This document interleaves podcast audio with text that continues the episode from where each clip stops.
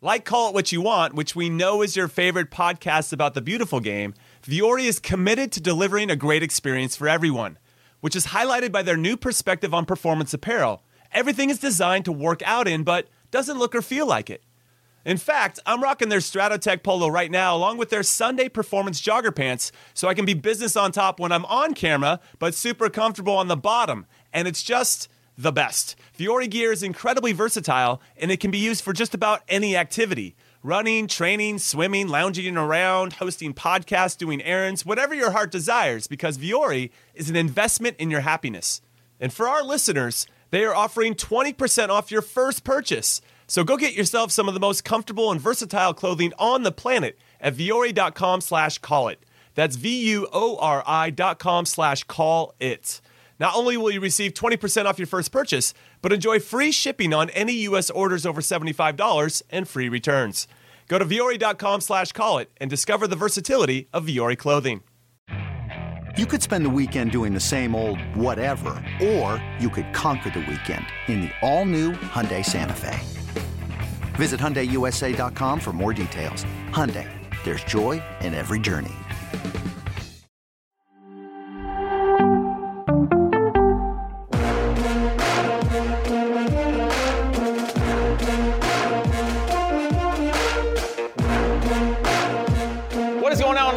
Everybody? Welcome to In Soccer We Trust. Our normal uh, co hosts are not with me today, but we've got a special guest, my friend, my dear friend, my former teammate, Mike Lahoud from our brother podcast, House of Champions. Mike Lahoud, before we go a little bit further, one, I want to ask how you're doing, and two, give us a little bit about uh, your your your show, House of Champions, and, and what people can expect if they haven't tuned in to watch it already. Yeah, thanks for having me on, Heath. It's great to make my In Soccer We Trust debut. Got a bone to pick with you guys. James Benge from House of Champion, our fellow Englishman who is not a USMNT fan, got on the show first, but we'll talk Oh. about that offline. House of Champions is a show where we talk predominantly about champions of Europe. We cover UEFA Champions League alongside Ian Paul Joy, our host, James Benge, as I mentioned, uh, Jonathan Johnson, and Nigel Coker, as well as other esteemed guests from around world football. Lucho Luis, Lucho Garcia always joins us from time to time, but it's great to just talk about the world's game in its full breadth and equally great to be on. May have gotten show. a little bit of freezing there from Mike, uh, so hopefully we can get him back on here in a second. Mike, let us know when you're when you're back. But um, can you hear us, Mike? Yeah, yeah. Can you hear me? Okay, yeah. Sorry about that. Ah. Yeah, you cut out just a little bit there, but but from what I understood, you were saying you were talking about James Benge, um, Jonathan Johnson, Lucho Garcia, who I who, who I was on a recent show with on House of Yeah. Champions, as well as uh, you know Jimmy Conrad and others that jump on from time to time. Charlie Davies has been on it from from from our In Soccer We Trust family, and then. Um, and then uh, Fabrizio Romano, from what it sounds like, Yeah. is, is also out there just breaking news all the time. So it's a it's a great podcast covering the and show covering covering the global game in a way different than than our in soccer we trust, which is much more through the lens of the U.S. men's national team or or or through that type of thing. So great having you on. Obviously, uh, welcome. This is your debut, so we expect you to really make the most of this. You know, really prove to us uh, that you're ready for this debut. We apologize you weren't the first one on. Um, you unfortunately didn't have the silly accent that James Benge had when we had him onto the show, circumstantially uh, around around the England game. So we're happy to have you, though. We weren't happy to have him. We're happy to have you, and, and uh, I'm, No, I'm excited to, to, to to talk about this this World Cup because I know you're watching it intently. Yeah, no, it's great to be on. Just giving you guys just a bunch of stick. No, it's great to be on with familiar faces, and let's get to it. Okay, so I mean, uh, let's start with Argentina France, right? Um, right off the top, obviously, we did a, a, a co-streaming show with House Yeah. of Champions and in Soccer We Trust. Uh, but now, for for for our specific audience, I mean, uh, Messi versus Mbappe in this one seemed like uh, a match made in heaven, and to the point where I don't really buy into the whole U.S. media, people that don't really Mm. cover the game all that often. But there was some major, major media members that were speaking about and comparing it to other sports in, in a way that was saying like two of the best to ever play the game having their best games or having their best moments in these games is and and and and comparing that to not ever remembering at least in the NBA or other sports when two players that were considered the best both had a, a, a top performance on that day. Uh, this is what makes soccer so different from other sports. The fact that you have something like penalty kicks to be the end all be all differentiator, where two heavyweights go toe to toe in the arena, in the ring, on the floor, on the court, as we say in so many different American sports. How they de- how they delivered, how they put their teams on their backs, the storylines going into it. These are two players who are club teammates at PSG, so you know that that inter-club rivalry is going to be there. These are two teammates who are vying to be the main man at PSG are vying to be two of the faces for the UEFA Champions League, and you can catch them both on Paramount Plus when the Champions League comes back for PSG knockout round voyage but it was just written in the stars that they were going to go toe to toe and how they performed for their countries, for their teams, for their nations. It was as if they were playing for something much bigger for themselves. And you don't get that in a lot of other American sports as you do yeah. in the world's game. Well, one of the things I wanted to talk about as well is that um, there's a lot of people in the U.S. that hate MLS. They don't mm. like what it stands for. They don't like the closed nature of it in terms of player development, promotion, relegation, all those types of things. But we've got our first current MLS player to win a World Cup in, in with Almada. Uh, what, what do you think that means, I guess, for, for the league and for the team? I mean, one, it's showing the fact that the recruitment levels of a player that's able to go to Atlanta United FC, play in Major League Soccer, but also represent the Argentine national team. It's a pretty big deal, right? It's massive. It's a new milestone for Major League Soccer. And I love you use the word recruitment because there's going to be conversations in that Argentinian locker room, players asking each other, asking him, hey, what's it like? The likes of Lionel Messi reported to potentially be on a future move to Major League Soccer, you don't think he's going to be asking him of, hey, what's it like playing in the league? What's it like living in the southeastern United States? Messi reportedly linked to a club like Inter Miami. I think of this fraternity, growing fraternity of Argentinian players who have left their mark and are continuing to leave their mark on Major League Soccer. And I think of one of the first ones to do it in the modern era, Diego Valeri. I think he will be looked at in the future as the godfather of this Argentine fraternity to have left their mark on Major League Soccer.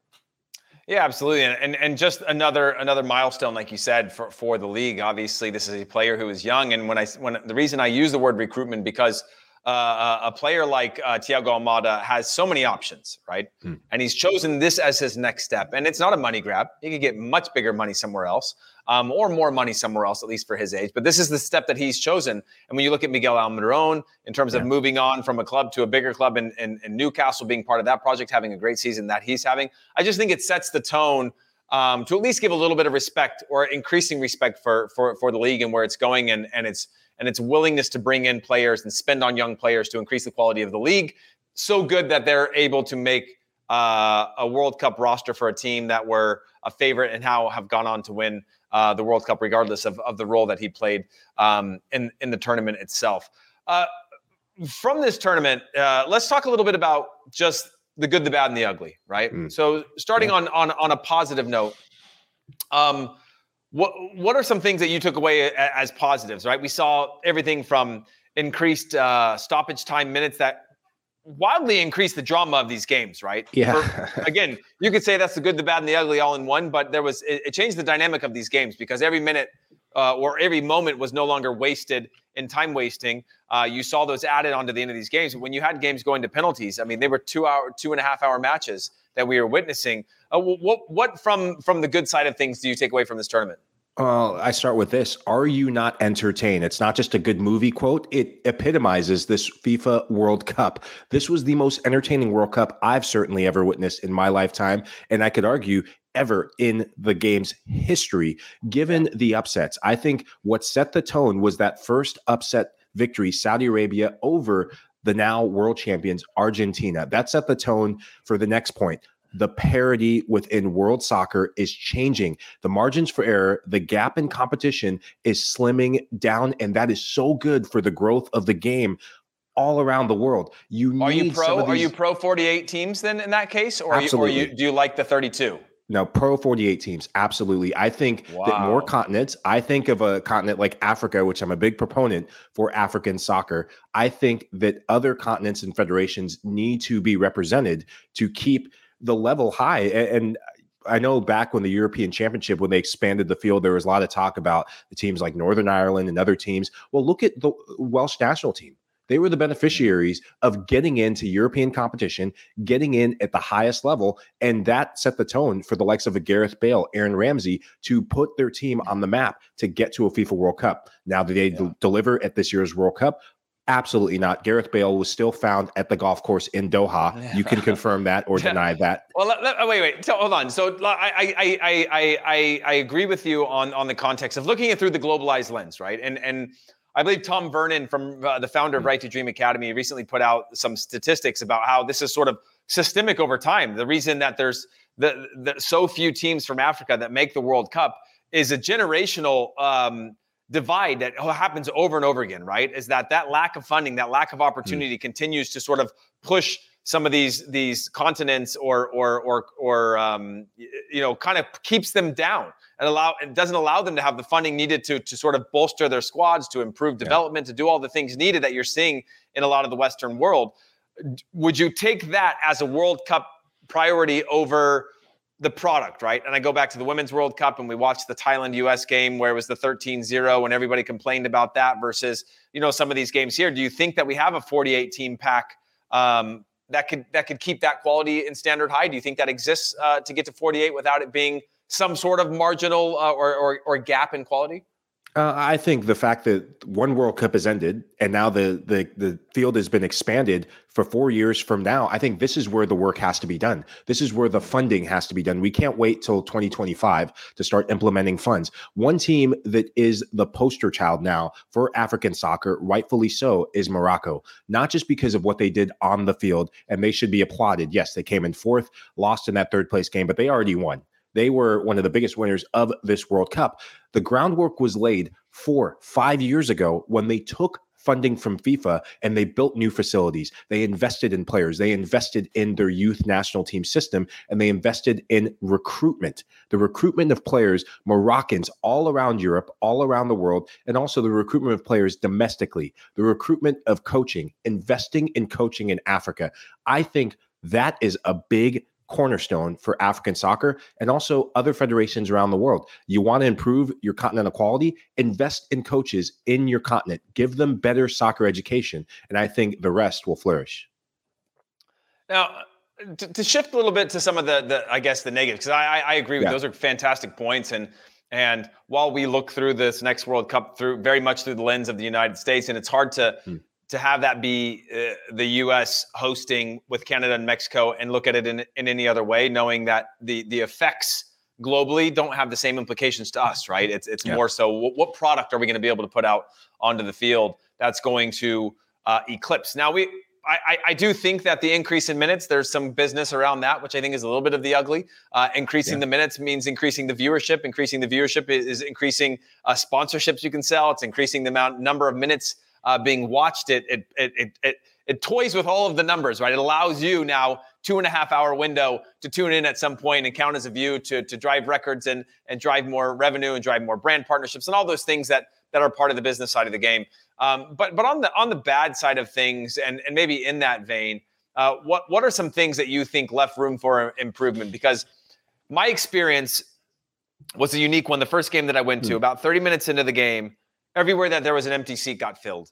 And I love this for a lot of reasons, right? Mm. The hmm. people filling them probably weren't going to get a chance to see a game otherwise, right? So they're filling in a seat. I know at the Oscars, when someone needs to go to the use the restroom, they have seat fillers. You sit down so that the when when the cameras pan the crowd, it hmm. never mm. has an empty seat, right? It's the Oscars. Yeah. At a stadium, same thing.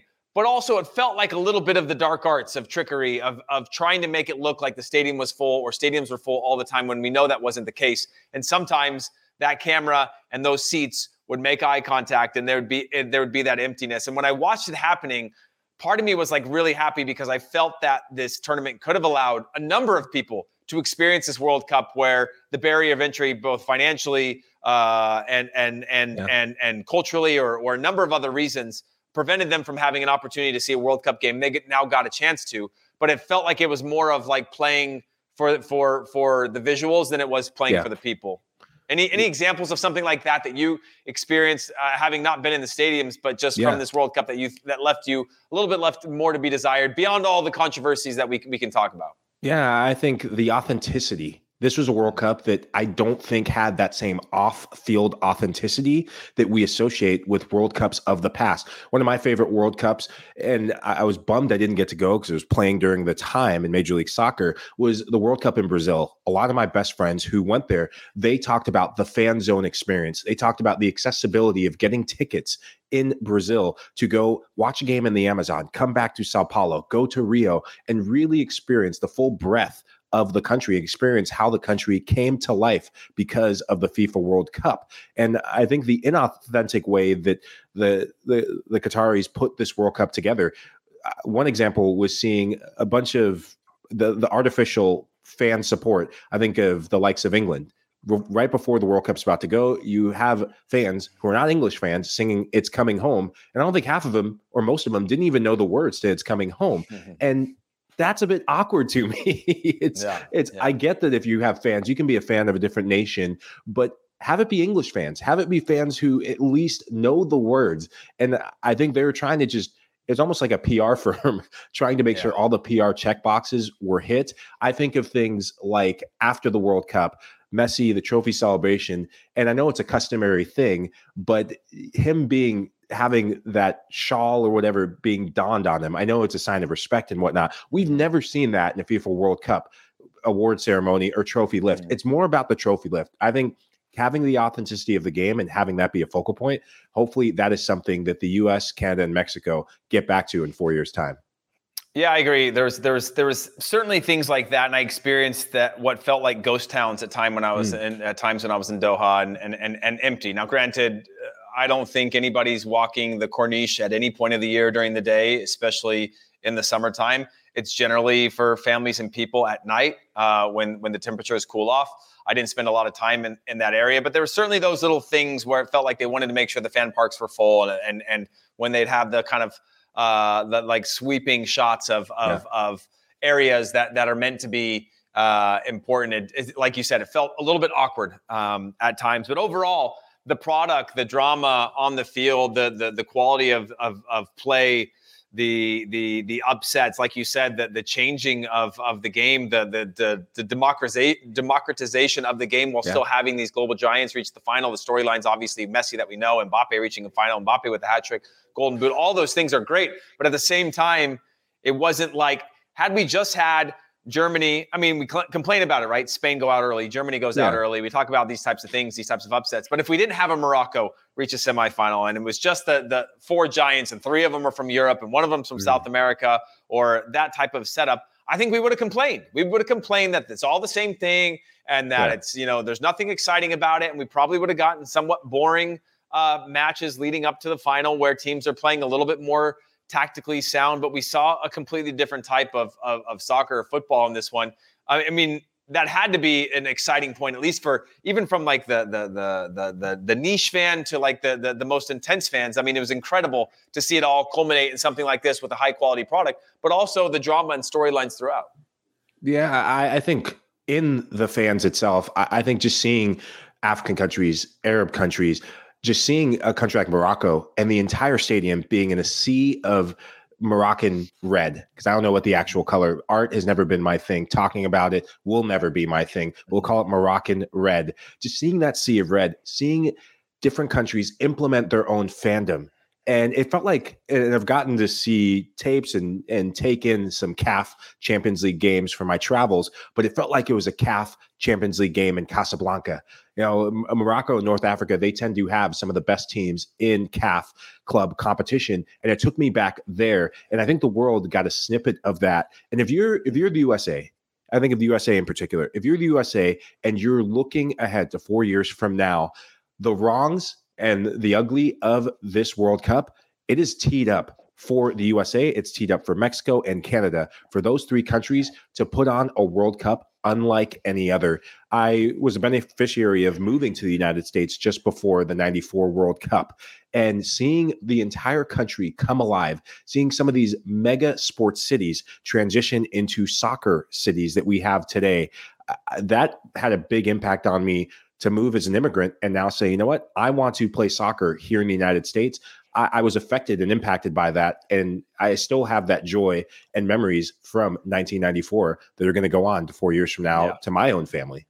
Well, uh, you know, one of the things, and, and we're going to get to this on on our show on the 22nd, just so everybody knows when when when Chuck Davies and, and Jimmy mm-hmm. Conrad are back around to talk about the 2026 World Cup. But there's already been that shifting of focus for anybody that thinks that the U.S. is not and Canada and Mexico are not going to be absolutely under the microscope and scrutinized yeah. for all of the exact same things and more um, that we know people are dealing with uh, across North America uh, they're out of their mind because it's already shifted that focus into into um, sort of calling out a lot of the hypocrisy that has existed throughout the last 30 days or so, and and and in the West. So we're going to see that starting to sort of ra- raise. Um, raise raise its ugly head um, over the next couple of years, and and hopefully that that accountability gets held high to create a lot of changes that are needed um, in in the in these Western countries as well.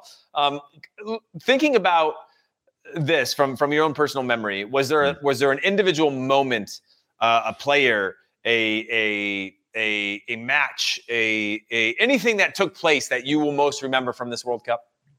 I take it in different stages. Uh, the group stages, the the biggest match that I can think of from a a local perspective, from a personal perspective, that USA England match, mm-hmm. I think that really set the tone personally for me.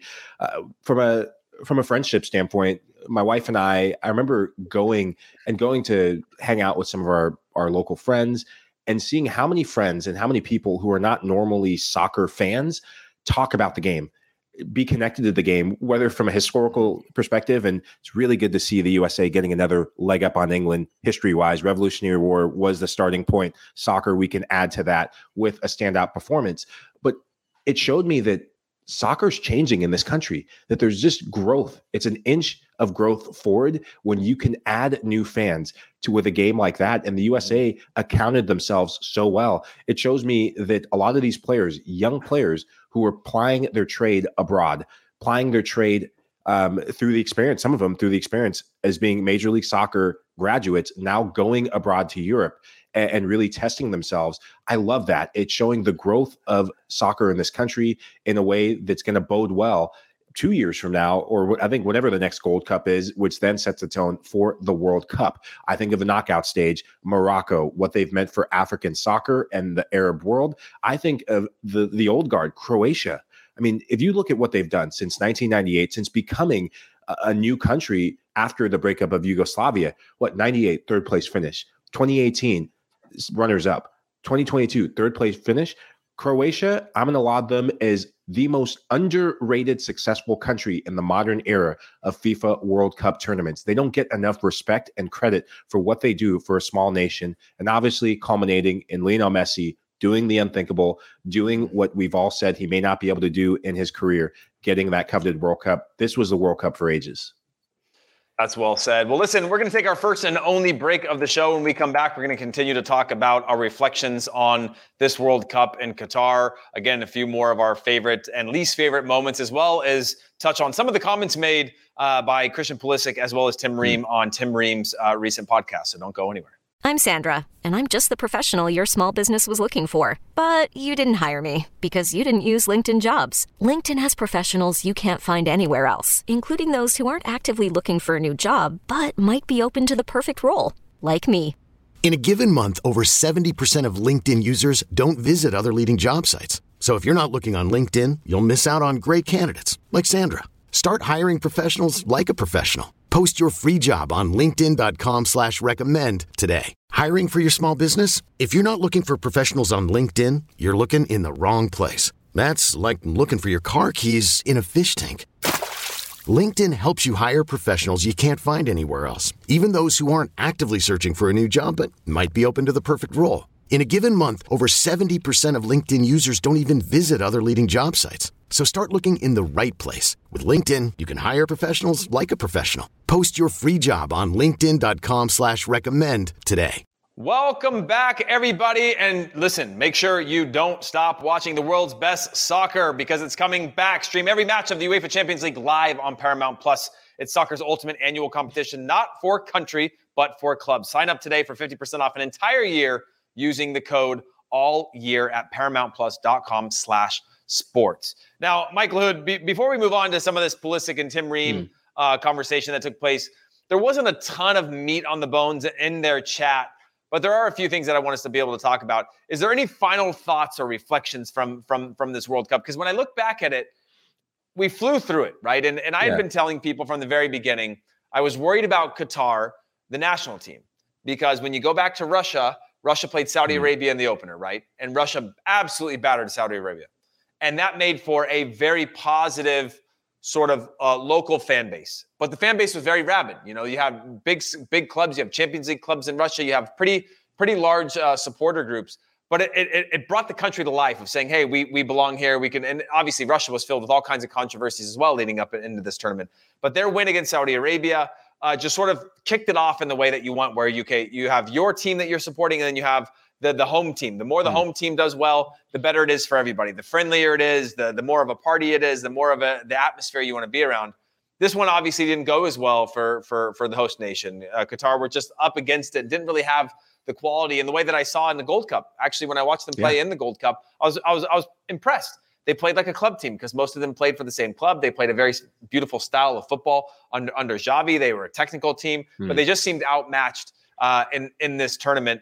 Um, so then moving on to all these group stages, you couldn't have predicted these storylines that ended up playing out. But overall, it ends up being the thing that everybody's talking about around the world. Like you said, casual fans, hardcore fans, all discussing this in detail. And we're going to continue to grow our fan base in the U.S. But was there any final thoughts or any any other things that you felt you wanted to address or touch on from this World Cup that that, that you experienced on a personal level? Yeah, I, I think just how the tournament culminated in a lot of these upsets. I think the respect that needs to be paid for from from European countries towards the rest of the world. I think the fact that Japan won their group in the most unthinkable way. Japan beat Spain and Germany, two of the top teams coming into this World Cup, and acquitted themselves and counted themselves so well. Belgium going out in that group, a lot of talking points. But I think this was a rude awakening for Europe because the last couple World Cup champions have been from the continent of Europe, and Europe is no longer the top dog in the world. Argentina winning is the best thing that could have happened because it restores this equilibrium in world soccer power that when the World Cup comes back around, that European countries they will have to rethink things. And I love that you touched on Qatar because when you are a country outside of Europe and you make a statement, you make a name for themselves, everyone now takes note and they have to give you the respect. And Yeah. if you're a US men's national team who has gotten the respect from some of these different countries, and we'll talk about Christian Pulisic's statement and Tim Ream's statement when they went back to their club teams in a minute. But now that you've earned the respect, what are you going to do with it? And I think of the UN's men's national team, what are they going to do that they've gotten the respect from the rest of the world now? Well, he, he actually talks about that in, in the podcast of saying is specifically, like you said, the England game that you'll remember is the game that other people remembered around the world too, is just seeing how good the U.S. was not capable of playing against what were one of the tournament favorites. You know, you look at this tournament in general, you see Canada, they dominated Belgium. They should have won that game. They ended up not winning that game. They lose that game, right? And then um, and then uh, they go up 1-0 against Croatia right? And in in in in their game. And obviously it's 90 minutes and everything can be changed. Everything, you know, you can't really count it all on just going up 1-0 in the first couple of minutes from Alfonso Davies. But you look at those two games and you're like, man, how could you believe that the other two teams in that group, or the other three teams in that group, Belgium out in the group stages, Yeah. Croatia and Morocco end up playing each other in the third, fourth place match. Both go to a semifinal of a World Cup coming out of Group F. Now, if that doesn't set the tone in the fact that Group G had Brazil, Group H had Portugal, you know, looking through Group E had Spain and I mean Japan above Spain and Germany in their group. Uh, you know, Denmark finish on zero wins. So they were my dark horse for the tournament, you know, and just Yeah. looking across the board, Mexico finish out of the group stages, uh, you know, and then obviously Ecuador were a great story and they, you know, crapped out on the final day uh, to go on. Just the, the, those storylines you could have never predicted early on, to- and and then to, to kind of look back and reflect on it now.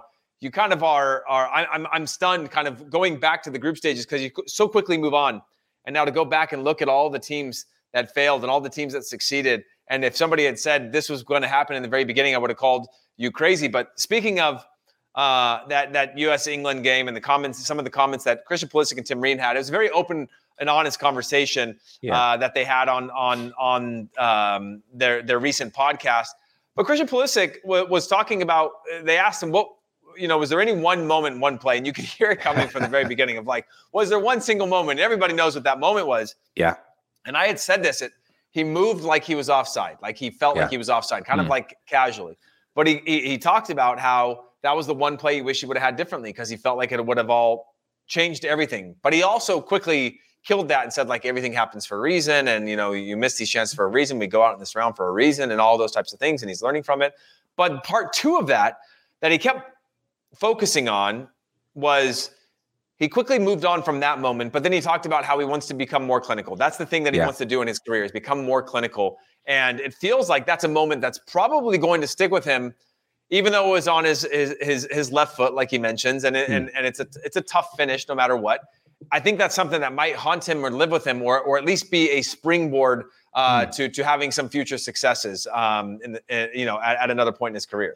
I'm glad you mentioned that because I think of another U.S. soccer legend, former U.S. soccer national team star, Landon Donovan, 2002, a couple years younger than Christian Pulisic. He is the young player of the tournament, surprises everyone in the world. Two iconic moments that first game against Portugal and that header that he scores against Mexico. Mm-hmm. They are etched in U.S. soccer history. Four years later, 2006, has one of his worst performances across a three game span with U.S. men's national team, and it haunts him and you could see it in the way it impacted him at club level in Major League Soccer with the LA Galaxy. And you could see it creep in with the men's national team. Enter 2010, where he rectifies that with that goal against Algeria, where it had to be Landon Donovan that stepped up mm-hmm. and seized the moment. And I think that Christian Pulisic, if he takes care of this and if if he addresses this at club level i think that this could be one of the best things for him because he will get that opportunity to be more clinical. He will get that opportunity to put away a golden opportunity with the U.S. men's national team. And if he takes care of business sooner rather than later at a, at a tournament like the Gold Cup, that will be significant for them in 2026 because I expect him alongside a Gio Reyna, who we have to talk about, to be the two main protagonists for the U.S. men's national team. Yeah, it, it, um, Tim Ream at one point talked about the, the amount of ground that he covered for him mm. as a center back. I think it was like 6.4 miles or something like that that he had covered wow. uh, during the game, and that was like the, his highest. And Christian Pulisic say the same thing. Of his numbers were, were some of the highest, and that that that sort of the intensity of the game at the international level gets amplified. Um, talking a little bit about the the Gio Reyna um, controversies that took place. Tim Ream addresses this in the podcast, and he talks about uh, basically saying we, we handled this internally. It's a it's a done deal. We've moved on from it. We did what we had to do. Gio Reyna did what he had to do. Uh, he said that there was no vote from the players, hmm. but he also didn't say that there wasn't a vote from the staff. He just said there was no vote from the players, and that leaves me to believe there was still a vote, but it wasn't from the players. It was actually from the from from the staff themselves. Um, but that they addressed it and, and, that they were able to move on from it. That he was able to come on and put on a, de- a decent 45 minute half. Do you think the team itself um, is past this, and obviously we've got plenty of time to heal uh, this yeah. group together. Uh, but we've heard speculations about about you know the the the Reyna and the Berhalter families uh, having mm. a lot of tension. These are royal families in the U.S. Yeah. soccer peoples and very close friends, but there's some being yeah. some tensions between that. Do you think that's be, be, behind the team now, or do you think that's going to linger for a bit? Because we know the Weston McKennie thing was in the peak of of trying to mm. qualify. Mm. And yeah. there was a lot of controversies around that. It felt very selfish given the timing. But the U.S. quickly responded based on his attitude. Do you think, um, knowing how young Gio Reyna is and how some of this was mm. blown out of the proportion, some of it probably accurate, some of it probably not. Um, do you think the U.S. can can move on past this by the next time we get back together? Yeah, I think so. What we saw from the Weston McKennie debacle is time away for the player first and foremost from the mm-hmm. team does heal wounds. It gives the player time to reflect. And at the end of the day, this becomes all on the player of how do you move forward. Coaches come and go, players come and go. But for a player like Gio Reyna, who will be whoever, if it's Greg Berhalter who stays on as coach for the U.S. men's national team or someone else who takes over, Gio Reyna will be part of this project moving forward. And I think time with his club team, he's still got a lot to play for in the UEFA Champions League. And you will be able to see him on Paramount Plus in the knockout stages, as well as in the Bundesliga. I mean, time away from the men's national team does heal wounds, but it is down to the player and how they take advantage of that time away. Well, what about Greg Berhalter then? Um, obviously, mm. the question then goes like him spilling the beans. Did he take things one step too far? That perhaps he burns some bridges both on the staffing level, on the front office level of U.S. Soccer, on the playing level. Do you think that that's that's insurmountable? Because there has yeah. been. I've talked to a number of players personally who mm. felt um, the demands of Greg's system were were high, and yeah. you know how you and I both know we've played in we've played together, we've played in similar systems, we've played against each other. That when the demands are high and it's working, it's worth it, right? Yeah. But when it's not working or people you don't have full buy-in from the group, then it just feels very disconnected. Do you think he's lost this group, or or is it too early to tell um, what's going to happen? I think we'll find out by the time they get together next if he is still going to be the coach of this team. I think he's put a big dent in trust because as a player, especially as a young player, players nowadays want to feel loved. They want to feel trusted. They want to feel that secure attachment uh, that when you have a good manager, good managers, mm-hmm. especially from that old school era, they provide that. The best managers around the world provide that sense of trust, that sense of camaraderie and backing against the media. Uh, players mm-hmm. nowadays have to deal with social media on top of uh, the regular media to to back up their performances or what's going on behind the scenes. I think that that's put a big dent in trust within the group because if you do it to a Gio Reyna, it could be anyone that, that becomes a bit of the scapegoat. But I think time away for both player and coach will do a lot in in helping piece together the group again.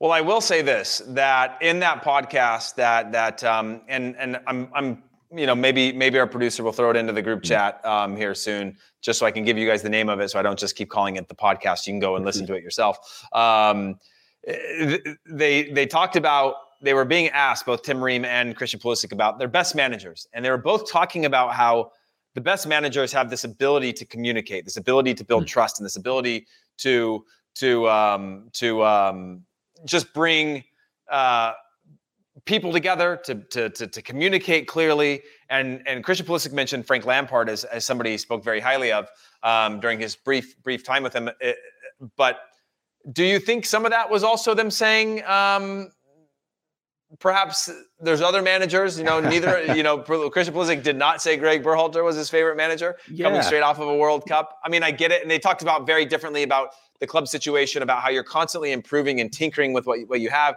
That an international game is just so much harder to build a team chemistry and an atmosphere and all that type of stuff. Uh, do you think? There's anything to, to, to do with that, or are they just speaking openly and honestly about about having like what what what constitutes a good manager in the modern game? I think I'd, I'd, like to take it more about what constitutes a good manager. I was surprised. I'm with you on that. That given the freshness of the World Cup, given the intimate experience of a World Cup, you tend to to think about the manager you were just with.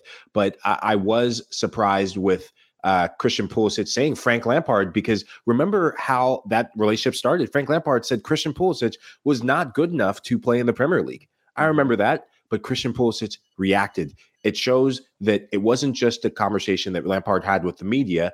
I think sometimes managers, good managers, say things to get a rise out of a player. And the fact that Pulisic does say Lampard was one of the coaches that he can think of that he has fond memories, it shows in the stats, it shows in his performances. He had one of his best, if not his best season to date as a professional mm-hmm. with that Chelsea team during the pandemic. Yeah, and, and for those of you, by the way, we finally got it. It's thrown into the chat. I googled it as well. Indirect is what it's called. Indirect with Tim Tim Ream, I mm. believe, um, and and his his co-host uh, Steve uh. Schlanger. Yeah. Yeah. Um, so go and check that out to hear that interview with with Christian Pulisic, and he talks a lot about London and focusing on his team and and what the future might hold and all those types of things. And mm. Tim Ream talks about and he talks about the insecurities of the transfer windows and people coming and going. And Tim Ream gives the flip side of, well, it's from my perspective, it's this constant rumors of players coming in uh, on yeah. your positions, which is like again, you're hearing about Christian Pulisic on his way out, but for the player that is is uh, you know he's being linked with the player with a with a team that has players already in it that makes them insecure um, as well. Well, I mean, you know, as, as, we start to sort of get towards the tail end of of, of this show, uh, looking at this team now, one of the things that he mm. talked about is this core group in the podcast. Yeah. Christian Pulisic talked about how this core group will be together. Do you think we we do have this core group, or are we going to see the same leaps and bounds? Because you know, one of the things that you have to give Greg Berhalter credit for along the way is that at a certain point he just said, "I'm done with all the old guys," and yeah. he got rid of most of them. Right? Tim Ream mm-hmm. played almost no role up until the World Cup, and then he said, "You know, okay, I probably should have a little bit of experience to lean on." Tim Ream was one of our best players in that in the World Cup. So, yeah. Um, but looking at this, do you think this is another opportunity now where you're going to see the guys that are that he, that he thinks might be past it come 2026. So in their early 30s, or maybe not, you know, maybe surplus to requirements of saying, well, you know what? I'm going to bring in an 18 year old and get him some caps. And obviously, we know the national team's job is not to develop players. It is not to yeah. give players opportunities when they don't deserve it. You have to earn your right to be in the national team in theory. Um, but do you think we could see this next wave of young players coming from the U19s, U20s, national teams, young players getting opportunities or starting to get sniffs to see if they can cut it? I, I absolutely think so because Greg Berhalter, I, I do give him credit, is what you said. His ability and willingness to play young players and play young talent a couple of years ago, prior to the triumphs against Mexico in the CONCACAF Nations League, Gold Cup triumphs, there was a lot of question marks around this young group outside of Christian Pulisic. Was are they strong enough? Are they physically going to be able to handle the rigors of qualifying for a FIFA World Cup? Okay, they qualified. A lot of question marks still. There's still yeah, because they still didn't qualify in the way that we wanted them to. And yeah. they barely they scrapped out a gold uh, Gold Cup win and a mm. Nations League win by fighting set winning on set pieces, things like that. They didn't play beautifully. They were still trying to find find their way. Um, and by the way, for, for everybody that's hypercritical of the tactics and everything around the U.S. men's national team against the Netherlands and how that's all Greg Berhalter's fault. Yes, Greg Berhalter, I thought made some bad decisions, but the players did as well. But if you look at this yeah. France side for the first 65 minutes in a World oh. Cup final, they looked worse than most teams did in the entire World Cup in the first yeah. 60 plus minutes. They looked horrible. And then because they have players that have the ability to flip that switch on and get themselves out of a mess, they were able to do that. The U.S. doesn't have that yet. And again, I go hmm. back to the comments of Christian Pulisic in that podcast where he's talking about, I want to be more clinical. And I do truly think, thinking about Christian Pulisic being a leader, and they talked some about like how he's, he says he's learned to not try to take on too much responsibility in these games. He's trying to learn to be better about not taking too much um, pressure on himself. But he, but he feels he's gotten better at not trying to like take over games or do too much. Yeah. But when I think about the US and getting to the next stage with the quality that they have, we do not have an X factor, right? We don't have the number nine that we need uh, to be successful. And uh, granted, France had Giroud, and and they got to another final. Um, and and okay, Giroud is not on the same level as any of our strikers. He's, yeah, we would we would level, but pay to have Giroud on our team. But he's not your like clinical goal scorer that everybody feels like every national team has, even though almost nobody has a top goal, uh, top uh, striker. But yeah. Christian Pulisic or a player do need to be able to be much more clinical uh, on the dribble, on the pass, mm. finishing. Need to have that ability to be in that sort of 90th, 90 plus percentile of, of, of conversion, not necessarily shots to goals, but like passing through balls, attacks, like that success rate. We are going to need a star at that level if we're going to challenge or reach the semifinal of a World Cup. Do you agree think, with that or do you disagree?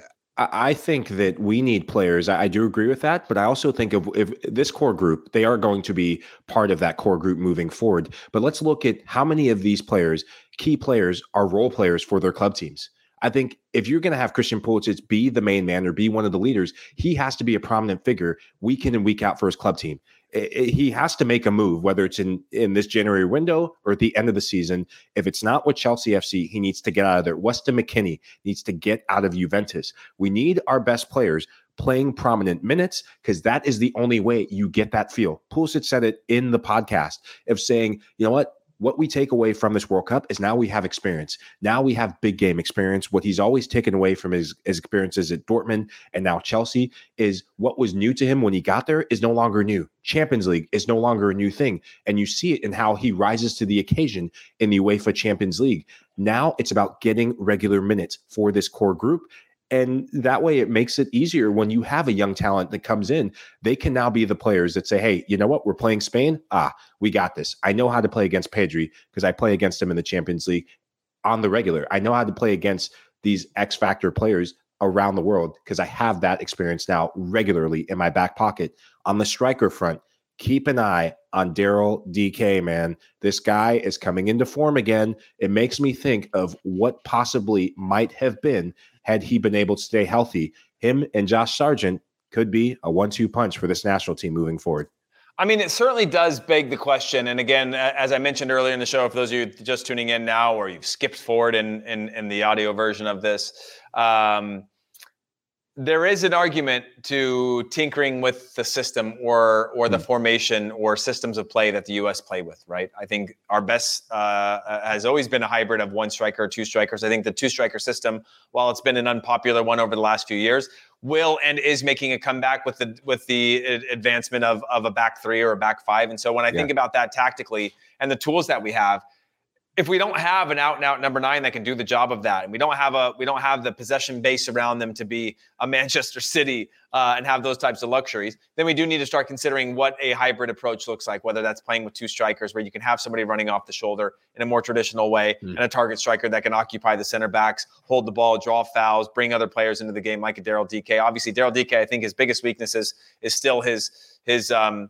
first touch uh, because we know at the international game, and we've seen that with a lot of our strikers anybody in our in our national team that's wasteful in their first mm. touch tends to either kill the speed of the attack turnovers uh, happen and and when you're fighting as hard as you have to at the international level and the speed of the game is that fast you have to be able to think move quickly make decisions and um, if you don't you find yourself chasing the game a lot and you never really settle down and so you need that striker especially this us team that once in a while just mm. needs to be able to lump that ball forward and watch them scrap Jozy Altidore was somebody wasn't great at this in the beginning but got better and better at just being able to hold the ball draw yeah. players, bring players into the game around him, draw fouls, do a lot of that dirty work. Uh, that makes uh, you know that's kind of some of the unsung attributes of his game that that that made him so hard to play against as a player.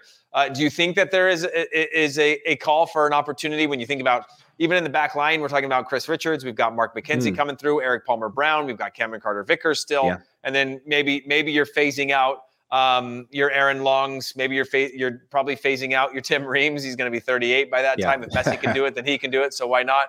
Uh, maybe you're phasing out your Walker Zimmermans, but you've got this crop of players, some of which play very well in a back three. And then again, mm. from from our, our front lines, we have guys that are good in, in, in a front two system. Do you think that there's a call for for maybe some change there? I think that now is the time to do it. When they get together next over the next year and a half, now is the time to find that identity and that philosophy. I highly recommend that whoever the men's national team coach, especially if it's Greg Berhalter, get out of your comfort zone a bit. You have players that at their club level, they are, are more soccer adept to playing different formations. They're asked to play. Look at Brenden Aaronson. Brenden Aaronson can play anywhere in midfield. He can play out wide as a winger because he's asked to do that at club level. Yeah. Christian Pulisic is now being asked to play. It's not comfortable for him, but he's being asked to play as a wingback, more an attacking presence eh, for Chelsea in the Champions League. These are high level experiences that players can adapt. I think we are at a stage now where adaptability from our young players is a thing that they have in ways that it may not have been there before. Yeah, and by the way, we got a comment in there saying that I clearly hate John Anthony Brooks because I haven't mentioned him. I, I, I, he was one of my favorite players. He's yeah. left-footed. He's silky on the ball. I'm left-footed. I got nothing but respect. Any left footer gets more respect than a right footer in my book. He just we know where we know where he stands within the national team. We also know that he doesn't play at the club level at the moment. Um, and so I think there's there's still some some opportunity for him to be able to come back in. He's still on on on the good side of, of 30 right now at 29 years mm-hmm. old. And so um, I'm not worried about that. If he's playing consistently, I do believe he'll get another opportunity because he's huge and uh, he's great on the ball. And it's just a matter of of making sure that you're playing a system that works with him and, and that he's in in top form. But there's plenty of other players, and when when I separate him from the group, obviously, you know, he put him in the category of the Walker Zimmermans, uh, Aaron Longs, uh, Tim Reams, and all these guys that are on yeah. the, the, the back half of their career instead of the the, the front half. But um, Mike Lahoud, we're getting close to the end here, and so I want to come to you with with your your your final thoughts. Uh, before we get to that, I just want to obviously thank you for for joining us. This is you've had a fantastic debut um, on this show. And for anybody that doesn't know, my very first when I got traded to to to Chivas, um, my very first training session was in Arizona during a preseason match, and and I got a chance to witness Mike Lahoud, and it was one of the single best performances I've seen from somebody. And I and and I knew of him, but didn't know him personally. And we've gone on to become very good friends and both working in media now. But it was I got to say Mike, one of the best performances I had ever seen. I was like, who is this guy, man? I need to go up and kick him. But you were yeah. moving so much, I couldn't even get close to you. So uh, I wanted to give everybody a little bit of that context of time that we spent on the on the field together. But let's let's uh, let's get to your to your final thoughts from this mm. episode. It could be about um, you know what's to come. It could be uh, um, kind of giving people another teaser of, of, of House of Champions. It could be a reflection on on the yeah. on the World Cup or anything that comes to mind. Well, I always want to bring back to you guys, and then Soccer We Trust. I, you know, for those of you who don't know me very well, I just want to give you Heath, the likes of you, Jimmy, and Chuck Wagon Davies. No, no, no, no, no, forget those guys. This is about me. Today, yeah, just you know? about you. this is about me. You know. Yeah, I no, inv- but just I invite I, you are my special guest, and you're talking about people that aren't here. You know. No, but I just want to say thank you. Um, what you have done post career I think the fact that your soccer journey, both in Europe, the men's national team, and in Major League Soccer, uh, the fact that you are a voice and all three of you choose to be a voice. You could easily be a voice for soccer globally, but you choose to be a voice to back your home country and back the league here and back the men's national team. Uh, that's having an impact on me and the work I do with House of Champions is I will forever take the lumps from my colleagues, very pro England. I think of you, James Benge. We have beef to squash after this World Cup, but um, I, I, I watch you guys do what you do with in soccer we trust on HQ and other platforms, and it gives me pride um, and confidence to go and do what I do on House of Champions, Major League Soccer, and other platforms. So thanks for leading the way, and um, hey four years time hopefully we're talking about uh, world cup champions world cup semifinalists who knows the world's ours i love it i love it and and again you know the, the thought of that being on on our home soil shared with mexico yeah. and canada is just an incredible uh, uh, idea that we're going to experience this type of energy as somebody who got to experience it in Doha. I got to see both semifinals. I got to see Mbappe. I got to see Messi. I got to see all these things. We may not have a Messi at that point, but we will have hopefully the next uh, version of that with Argentina, as well as the next big stars coming through in three years' time, not just for the U.S. national team, but for all the other national teams as well. And of course, we appreciate all of you guys for tuning in, watching, and or listening. If you haven't already, make sure you leave us a rating and a review. It helps us get found. It helps us, uh, you know, sort of boost up in the algorithm so we can keep on making this show for you guys. And we appreciate all of you tuning in. And of course, on behalf of myself, our special guest, Mike Lahoud, our production team at CBS Sports, thank you, all of you, and we will see you guys soon.